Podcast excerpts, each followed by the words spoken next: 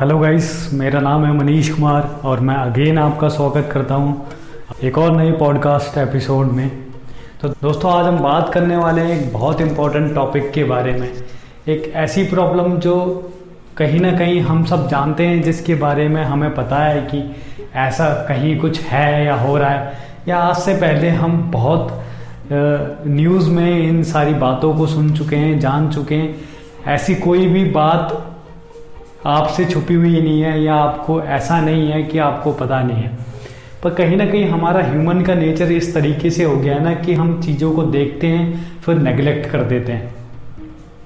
तो दोस्तों, आज एक ऐसी प्रॉब्लम के बारे में बात करेंगे। बात करेंगे इंडियन वाटर क्राइसिस के बारे में। दोस्तों, आप सभी जानते हैं कि बहुत सालों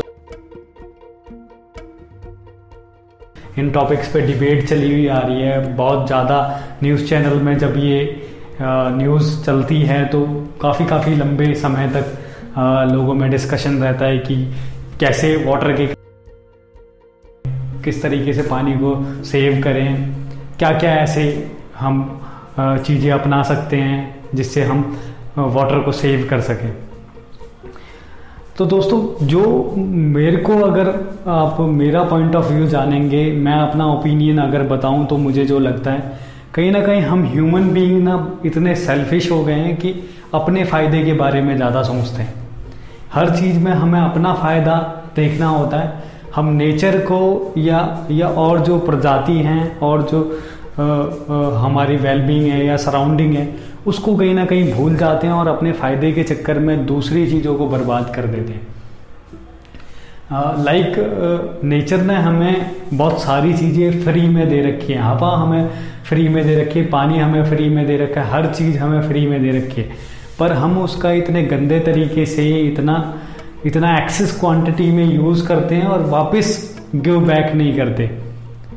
हम सोसाइटी से, हम नेचर से सारी चीज़ें लेते रहते हैं, लेते रहते हैं, लेते रहते हैं, जबकि भगवान ने भी हमें इस तरीके से बनाया कि कि आप खाली ले ले नहीं सकते। आप आप अगर कुछ ले रहे हैं तो आपको देना ही पड़ेगा।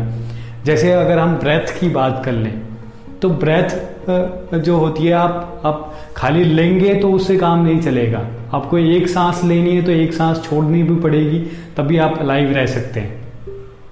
तो इसी तरीके से हमें नेचर में बैलेंस मेंटेन करने के लिए गिव एंड टेक का रिस्पॉन्सिबिलिटी रखनी चाहिए। अगर हम वाटर की बात करें तो पानी लोकल एरियाज़ में जो लोगों ने बोरिंग करवा रखी होती है या हैंड पम्प्स हुआ करते थे तो तो बोरिंग से पानी निकल रहा है कंटिन्यू निकल रहा है, हर घर के लिए नई नई मोटर लग जाती है नए नए वो बोरवेल लग जाते हैं, वहाँ से पानी कंटिन्यू निकल रहा है कंटिन्यू निकल रहा है तो वापस फीडबैक तो हो ही नहीं रहा। नेचर को आप किस तरीके से वाटर फीडबैक करें? किसी भी तरीके से नहीं। बाकी जितना भी पानी है, आपका घर का वेस्ट है या या कितना भी है, वो सब नाले के अंदर जा रहा है। सब बर्बाद हो जा रहा है। तो अब अब फीडबैक कहाँ से कर रहे हैं आप? पानी को तो फीडबैक कहीं कर ही नहीं रहे। नेचर को वापस लौटा ही नहीं रहे जो आप चीज़ उनसे ले रहे हैं। कुछ चीज़ों में आप वो गिव बैक कर सकते हैं नेचर को, पर कोई ध्यान ही नहीं देता उन चीज़ों के ऊपर में। जैसे अगर आपके घर में कहीं भी कोई भी टैप ऐसा है जो लीक कर रहा होता है तो उसे जल्द से जल्द रिपेयर करवाएँ। लोग रिपेयर ही नहीं करवाते ऐसे ऐसे घर में पानी टपकता रहता है, दिन भर टपकता रहता है, लोग लूज छोड़ देते हैं। वाटर के टैप को पूरा बंद नहीं करते तो वाटर लीकेज रहता है। वो पानी कहाँ जा रहा है? आपके घर से निकल के सीधा नाली में जा रहा है। या सीवेज में जा रहा है, उसका वो तो पानी वेस्ट कर दिया ना आपने। एक तो आप एक्सेस में यूज़ कर रहे हैं, दूसरा वेस्ट कर रहे हैं। तीसरी बात, लोगों ने घर में टंकियाँ भरने के लिए जो बोरवेल लगा रखे हैं हम सब इतने पढ़े हैं, इतने वेल एजुकेटेड हैं, हर घर में बच्चे पढ़ रहे हैं, हर घर में बच्चे समझदार हैं बड़े बड़े बच्चे भी हैं। या माँ बाप बहुत लोगों के बहुत समझदार हैं। पर फिर भी कहीं ना कहीं आप आप जानते हैं कि कि आपने देखा भी होगा, अपने आस पड़ोस में या आपके घर में ही ऐसी स्थिति बनती होगी।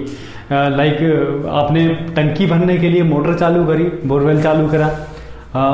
और और टंकी भर गई है आपकी और पानी रनिंग आउट जा रहा है वहाँ से।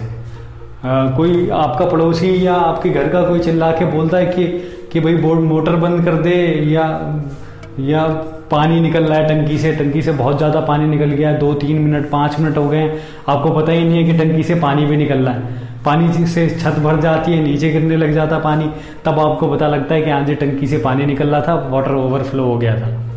आपने टाइम से बंद नहीं करा तो वो कहीं ना कहीं आपकी लापरवाही हुई।